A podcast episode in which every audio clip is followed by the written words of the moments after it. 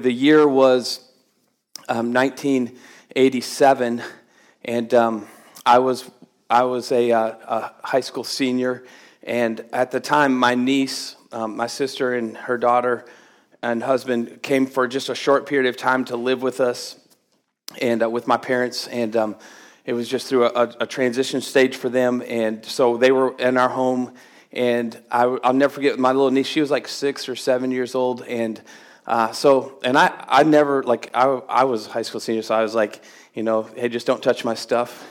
Stay out of my room. Uh, I got a few rules for you. And I, I gave her this, like, whole list of rules, like things she couldn't do, like no messing with my Mario uh, game. Because back then you couldn't have, like, all these different profiles. It was only one profile, and it was my profile. And I was like, don't mess with Mario, whatever you do. And then I said, and then if I come down to watch like baseball or basketball or football, you can't watch Saved by the Bell any longer. It's time for it's time for me to watch sports. It's this is my TV. And I was, you know, I mean, honestly, you know, I'm just there's a little bit of joking in that, and um, I set these rules out and uh, posted them by her door, not by mine, but by hers, because I wanted her to see them every day she woke up.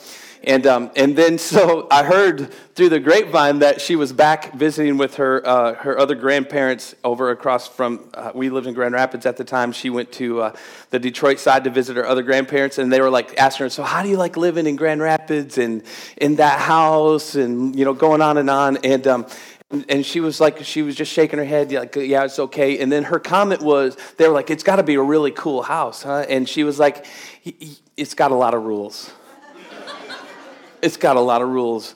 And, um, and I heard about that, and I just went, I said, You'll never say that again to anybody. No, I'm just kidding. I didn't do that to her. I just, um, it was at that moment as I was reflecting on Hebrews 12 that, um, you know what? Rules don't mean a restriction of freedom.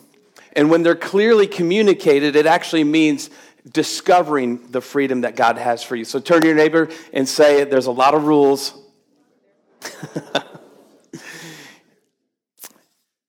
and is a big one, and you better stay with the person you've been talking to. Don't, don't worry about the person you just ignored, but stay with them. And it means your freedom. There we go. So, um, so we're talking about Hebrews 12. Last week we talked about can't stop, won't stop, just the idea that there's reasons why typically we stop in life, but that we should not quit, that we should keep going and persevere and run the race that's set before us. And today I want to talk about a topic that's a little bit more of a it's, it might seem heavy for a moment. I don't, I don't, I'm not trying to weigh anyone down, but the reality of God's love for us and what that represents. So let's turn to the scripture. Turn to Hebrews chapter 12. If you're following online um, on the YouVersion, it's there listed out for you. If you've got your Bible or if you've got a digital Bible, turn to Hebrews chapter 12 and um, tell your neighbor we're talking today about discipline. Yeah, everybody just get your toes ready to get stepped on. Just make sure you're ready. Hebrews chapter 12, verse 4 In your struggle against sin, in your struggle against sin, you have not yet resisted to the point of shedding your blood. Now, let me read the whole passage and then we'll go back and break it down. Verse 5 And have you completely forgotten this word of encouragement that addresses you as a father addresses his son? It says, My son, do not make light of the Lord's discipline and do not lose heart when he rebukes you. Verse 6 Because the Lord disciplines the one he loves, he chastens everyone he accepts as his son. Verse 7 Endure hardship as discipline that God is treating you as his children. For what children are not disciplined by their father? If you are not disciplined, and this is a good underline or circle spot in your scripture. And everyone, everybody say everyone. And everyone undergoes discipline, then you are not legitimate. You're not true sons and daughters at all. Moreover, verse 9, we have all had human fathers who disciplined us, and we respected them for it. How much more should we submit to the Father of spirits and live? They disciplined us for a little while as they thought best, but God disciplines us for our good in order that we may share in his holiness. No discipline seems pleasant at the time, but painful. Later on, however, it produces a harvest of righteousness and peace for those who have been trained by it. Verse 12 Therefore, strengthen your feeble arms and weak knees. Make level paths for your feet so that the lame may not be disabled, but rather healed a long passage of scripture talking about how God, as our Father, disciplines us. And a few things I want to break down. Freedom is not getting to do whatever you want, but the author of Hebrews chapter 12 is telling us freedom is found in discovering all that God has for us and following Him every step of the way through the good and the bad and the ugly if necessary, but not giving up and keeping going. That's where you find your freedom. Now, let me just figure out who we're speaking to today. So, this is just honest, a, mom, a moment of honesty. I'm not going to look around, but just um, it starts out by saying, "In your struggle with sin, in your struggle against sin." How many of you uh, will be honest and just say you struggle with sin? Just raise your hand. Good. Most of us, all of us, every single one of us. And if you're not, if you didn't raise your hand because you don't struggle with sin, you're struggling with two right there: pride and lying. I'm just going to set it right up there for you. Bring the prayer partners down. We can close out the service. We know who this sermon is for. He says, in your struggle against sin, I want to give you a couple of good, good things. If you're struggling, that is a sign of life. A struggle is good news. Don't look at it as it's something terrible, but it is good news. It means there's life. There's life in you. And if you're struggling, I'm just going to tell you, it, it means that you're really, you're making great progress because the enemy or those enemies that come against us, they will never come against anyone that's not making progress. Because if you're not making progress, then why stop you? But when you're making progress, the enemy wants to come to slow you down and take you out. I've never seen somebody sitting on the bench get tackled.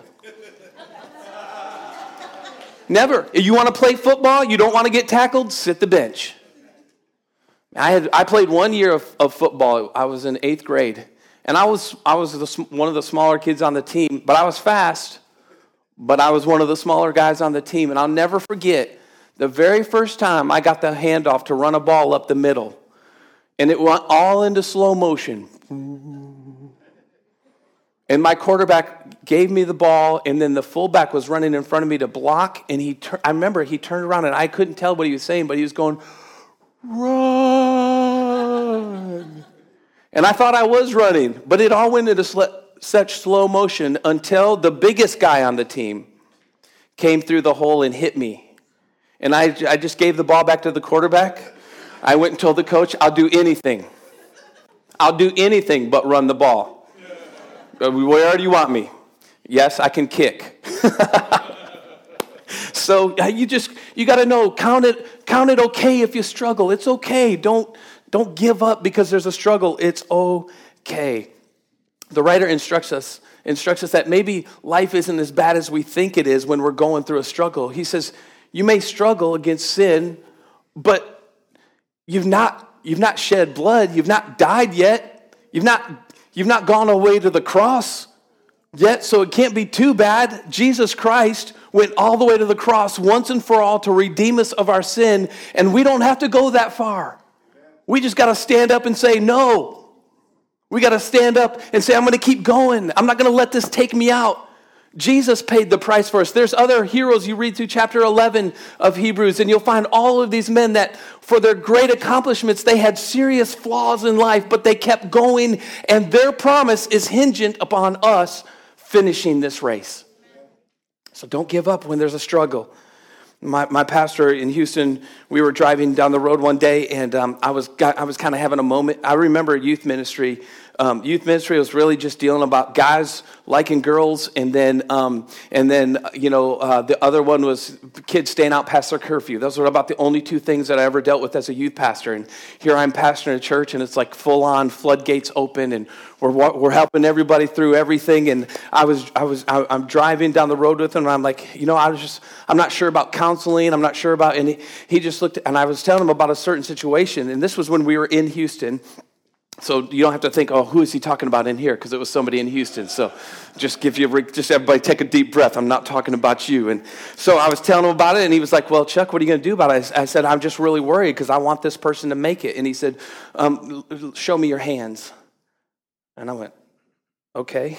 And I, I pointed like this, like this. He said, yeah. And now you look at him. I said, okay. And he's like, do you see nail scars? I was like, no. He said, then it's, it's not, you know, you do what you can do, God will do the rest. You don't, you don't go to the cross for them. They're, they're going to have to stand up and follow, pick up a cross and follow Christ, is what the scripture says. And so there's discipline in life. And, and, and, and the writer is like, nobody enjoys discipline. I don't know if I don't enjoy discipline, and I, I mean, it's not fun. It's not fun when nurse gets after me. Just kidding. Let's, let's talk for a little bit. Everybody say this God is the perfect parent. Now, we're talking about this scripture in Hebrews chapter 12 and about discipline. And, and it seems right for us to just spend a moment here. And it's not, this is not a message about parenting, but I want you to see how God is the perfect parent. The problem is when we talk about God the Father as our Father, some of us have a hard time relating to that in a positive way because of, because of a past relationship, because we live in a fallen world, and because we know on earth, if you're a parent, there's no perfect parent on earth. I mean, I think try to be close as I can, but we're not perfect. We make mistakes. We fly off the handle sometimes. We, you know, the other day, uh, Ethan was headed to a band competition, and he was like, I told him to get ready at 11. We had to be there at noon and get everything ready. And he's like, okay, okay, okay. And I say, okay, Ethan, it's time to go. And he comes up, he doesn't have his socks and shoes on. I'm like, what did, what did I say at 11? 45 minutes ago, what did I say? He's like, he said, get my socks and shoes on. I'm like, where are they? He's like, I forgot. I said, like, how do you forget? Your socks and shoes when you're going somewhere. I'm like, and then so I was like, we got to go. So we raced out the door. I dropped him off, and I realized he's like got a three and a half hour bus ride to Champaign Urbana. And I'm like, you know, um, I didn't give him lunch.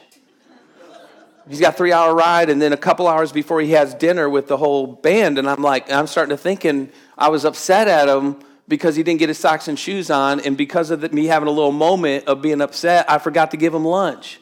So then I started feeling bad. And I'm like, oh man, I got to take him lunch. And then I text Urs. I was like, "Can you make him a lunch? I'll run it up there." And like, I just, I like, now I'm racing to the school to get him lunch because I got mad earlier. Like, there's no perfect parent. There's no perfect parent, but God is a perfect parent. And when we think about, when we think about in this fallen world the types of parenting we see, one is, I just want to tell you, God is not an abusive father. Now, maybe you have difficulty thinking of God as your father because you, you have a memory, or maybe it was a part of your family relationship or someone close to you where you saw an abusive father in life who, with his words and his actions and with, uh, with his own selfishness, he, he, uh, he put this uh, hard life on you. And I just want to tell you, it's not your fault. That's not your fault. There, there, you didn't choose that. That's not your fault. But I'm going to tell you where your earthly father left off, a heavenly father who is a perfect parent can pick up and fill those voids and heal those hurts. God is not an abusive father. The second thing is that God is not an absentee parent. Absentee. Now, abusive fathers for typically known for what they do to the child. The absentee father or parent is not known for what they do, but it's for what they don't do. And, and they're not around. They're not a part of life. They're not engaged. It's, it's, it's, more, it's even it's another selfish way of, you know, this is like me with my niece. Like, this is my TV. This is, these are my rules. You know this. And the, the idea is that absentee misses out on some of those moments. And I'm going to tell you, God is a perfect parent. He's not an absentee parent. The Bible says he will never leave you, nor will he forsake you. There's nothing that will se- separate you from his love. Nothing. Nothing. You can't, you can't do something so wrong that the Father moves himself away from you. When you do something wrong, you got to know that God, that God our Father is coming closer to us to wrap us in his arms. You can't scare God away with what you're doing. God is a faithful Father, He's not an absentee parent. The, um, I was thinking about this this week. Uh, in the, the, the third thing, God is not an overprotective parent. Overprotective parent. Because God allows us to go through things. And, um, you know, there are parents who are overprotective parents. They, their kid can't ride, ride a bike, can't ride a scooter, can't play football. Basically, they wrap him up in bubble wrap and put him in bed and just say, stay there. You're going to be okay if you stay in bed. And then they put pillows all around the bed in case they fall out of the bed. I don't know about you. I grew up um, in where in the in the house I grew up in. Um, we I shared a room with my older sister for a little period of time until my my oldest sister and my brother went off to college and got married and all those great things. Then I finally got my own room. But for that time of sharing a room, I slept on the top bunk of, of, a, of a bunk bed. And my sister was on the bottom bunk, I was on the top bunk. And I'm just going to tell you, we didn't have that safety rail. and my mom wasn't like, well, we'll just put it against the wall so there's one side you'll never fall out on. Because if you've ever had bunk beds, you know if there's a side against the wall, you can't make the bed. So my mom was like, it's going smack in the middle of the room, and I can make the bed and make it look good. And um, so I, I fell out of the bed every single night from the top bunk. That may be why I am like I am today. And I never fell on anything, there were no pillows around, no bubble wrap around. I fell on the stuff like the Avon colognes. You remember it was like it was the fire truck, the automobile, the horse, and the bear. I fell on those every single night. But we, uh, you know, some parents are like, no, you can't, no, no, no, no, no, no. You watch out for my baby. Don't. And, you know, like we, the, the term in here, I'll just tell you a little story. Oak Park, my, my, my boys, Ethan did, and now Elliot does, go to Julian Middle School. And you don't have parent teacher conference like normal. It's not like I go in and I talk to the teacher about how uh, Elliot's doing in school. Elliot goes in with me, or really, I go in with Elliot, and Elliot talks to his advisor about how he's doing in school. The first time I did this, I was not prepared for this. And she's telling my son, like, uh, you know, you're, you're missing this work. And I, I wanted to speak out, but she wouldn't listen to me. She's like, We're teaching your son to advocate for himself. I'm like, Well, I'm the father and I'm involved in this system and I'm going to advocate for my son. She's like, You need to be quiet, Mr. Colgrove. and she turned her, she like turned her whole desk to talk to Elliot. I'm like, I'm right here. No overprotective parents. God is not an overprotective parent. Sometimes you'll know how much some a father loves you by what he's willing not to protect you from, but what he's willing to allow you to go through. Because it's when you go through stuff that you get stronger. It's when the breaking down that you find the building up. I, I, I had this little occasion with my kids this week because I've been studying and praying about this sermon all week, and I was like, boys, we're at dinner, and they're all sitting there eating and um, I'm like, guys, I got a question for you. What do you love that I do as your dad? And then I just sat back. I was like, come on, bring it, because I want to hear. This is going to be good. And um, they started saying stuff like, you make the best chicken. I was like, hoo ha. And then uh, Elliot was like, You play football with me in the front yard and you coach my baseball team. And they were like, You take us where we want to go. And Eli was like, You walk, or Evan was like, You walk us to school. And you, they were saying all these things. You let us get Legos. And they were saying all of these, all of these wonderful things. I was just having a moment, like my head was going, and it occurred to me, not one of them, of the four, you would think, you got you got some kind of stat to build that out of the four of them one of them would say they like it when i discipline them but not one said we like it and in our house we spank okay we don't use our hand. We have a i'm not doing that for clapping and it might not be your style or maybe it is your style. I'm just saying, i got the microphone so i can tell you what we're doing. When you get the mic next time maybe maybe you can tell us your way. But we don't we don't use our hand. We use a little um, a little bit of natural wood. and um, we like to hit right on the fleshy part of the, the bottom. That real, because it barely hurts. And Eli said, when I said, How come nobody said when I spank you? And Eli said, Because it doesn't even hurt. I was like, I will make it hurt right now. I almost flipped that table over. Jesus, turning the money changers table over right there. So they were telling me all these things, and not one of them said, You know, it's when you spank us. And uh, I was like, man, you know why? Because we don't like to be disciplined. And I'm going to tell you, as the father, I don't like disciplining. There's no joy in walking into the twins' room and saying, if you say it one more, if, you're, if you make one more noise before you go to sleep, I have to come back up here and use the spanking spoon. You might be like, well, we, we believe in natural causes. I believe in natural causes. The natural causes, if you disobey, I'm coming up with a natural piece of wood on your natural little behind. but I don't, as a, I don't really enjoy that. And like, you know the saying, like, son, this hurts me as much as it hurts you? Like, it does, it's not a physical pain, but there's a hurt in me when I have to discipline my kids. But I know if I don't discipline them, no one ever will. And that's the way God loves us. He loves us so much that He disciplines us, He corrects our steps, He edits our steps so that we can get back on path. And sometimes it's not, it's not good. It's always that, it's that little voice, it's that little, like, oh man, I know, shouldn't have done that. I'm going to tell you what, that's how much God loves you. The Bible says in 1 Corinthians 10 and 13, it says that um, He'll never put more on you than you can bear. He'll never put more on you. You'll never be tempted beyond what you can handle. And when you are tempted, God loves you so much that He'll let you go through it for a season, but there's always a way out. Man, that's something to be thankful for. That God doesn't leave you to the device to take you out, but He gives you a way out every single time. And I promise you, when you come out, you'll come out better if you learn your lesson. Amen. So, what, what can we do? The, last two things. Let me just tell you discipline is not a sign of rejection, it is a sign of acceptance.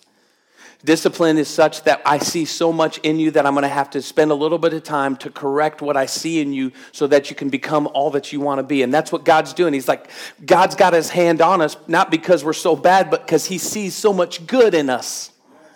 And he's like, I gotta, I gotta get my hand on that person because I got such a plan for them, a plan of success, a plan for goodness, a plan for being a history maker. I gotta get my hand on their life so they don't mess it up.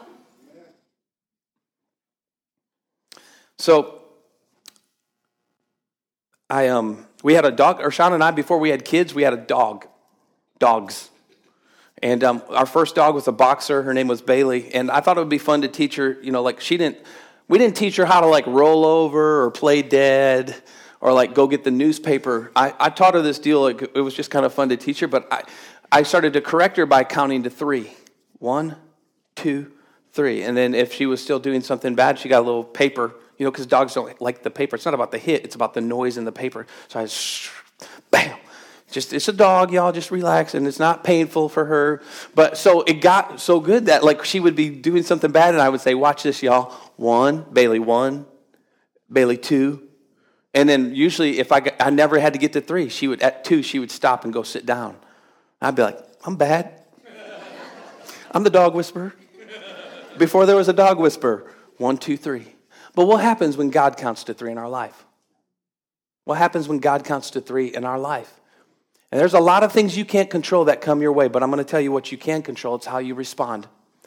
And the writer in Hebrews chapter 12 gives us the key to responding to God's discipline. The first thing he says is don't make light of the Lord's discipline. Don't make light of the Lord's discipline. Don't overlook it. Don't, don't just, you know, pass it off or brush it off. Just do not make light of the Lord's discipline. Respond by listening to when God corrects you. A, a while back, the boys, um, they got in some trouble, and um, I made it aware to them that they would be grounded from their video games, which is like the ultimate punishment in life. Like you could, you could take food away, they'd be okay. Take, take their bed out of their room, they'll sleep on the floor, but take their video games, and life is over. So uh, we said, no more video games. And um, I came, I was gone, I came home, and I heard this funny noise. And I said, That almost sounds like a video game. I said, Certainly not. They know better. They're playing Sonic, Hedgehog, just going noise, going crazy. I, was, I walked downstairs. I said, What are you guys doing? Oh, we forgot. It was Ethan. It was Elliot. It was him. He told me. He for, we forgot. I was like, I I'm going to tell y'all, I had a moment. So, you know that little switch as a parent when the hair stands up on the back of your neck? And you know like the next five minutes are going to be regretful if you can't calm it down i went to that moment i was like you give me that controller and i put the controller in a bag and I said, I just ripped out the Xbox out of the wall and the power cord and I stuffed it in the bag. I said, I'm taking all of this. You're never getting it back. If you try to find it in the house, I'll go to every neighbor and I will burn their Xbox. I'll go to all your friends and I will burn their houses down if you ever make light of my discipline again. Their eyes were like, it, I said it was something like that. It was, it was something like that. It may not have been exactly like that, but their eyes were pretty big. And they were like, Yes, sir. I said, Now go get a book, like a book's like discipline them with a book. I don't know. So don't make light. Don't, don't make light. When the Lord nudges you, impresses you, checks you about something that you're about to do or you just did, just respond and say, Oh man, God, I'm sorry. I forgot. I'm sorry. I will not make light of your discipline, God. The second thing the writer tells us, he says, Do not lose heart when he rebukes you. Don't lose heart. Don't be. Man, I'm going to tell you, the twins, it's like the Lord put the twins in my life to, to help me with patience. And um, they sometimes they'll go right to sleep and sometimes they won't. And one night they weren't going to sleep and i was up there up and down so many times. It'd been like an hour and a half or shauna was out of town. I was on my last nerve and i went in there and i was like that's it guys. I told you if i came back up here and i gave you three extra chances and now i'm back up here again. And i got that little paddle and they both were like no no. It's like the end of the world and I just a little tap so now it's time to go to bed, and they're both crying tears and just, you know, like their world is ending. And I'm about to shut the door, and little Eli goes, I love you, Dad. Man, I turned the light back on. I went in, I crawled in bed with Eli, and I said, Evan, come join me. Let's just lay here together for a minute because I love you guys so much. Don't lose heart. When the Lord corrects you, don't like quit because the Lord's correcting you. He's correcting you because He loves you. He's correcting you because it means He's in His life. Our greatest fear is not that God's corrective hand would be in our life, but that He would take His hands completely off us and let us to our own devices. My God, we would be in trouble. David said it like this If it had not been for the Lord on my side, where would I be? And David was one that was corrected again and again and again. Read his story. God loves you. He's correcting you because he loves you. John 5, 17, 18. Blessed is the man whom God corrects. For do not despise the discipline of the Almighty, for he wounds, but he also binds up. He injures, but his hands also heal. Are you willing for the hand that corrects you to be also the hand that will heal you and bring you back to the spot that God has for your life?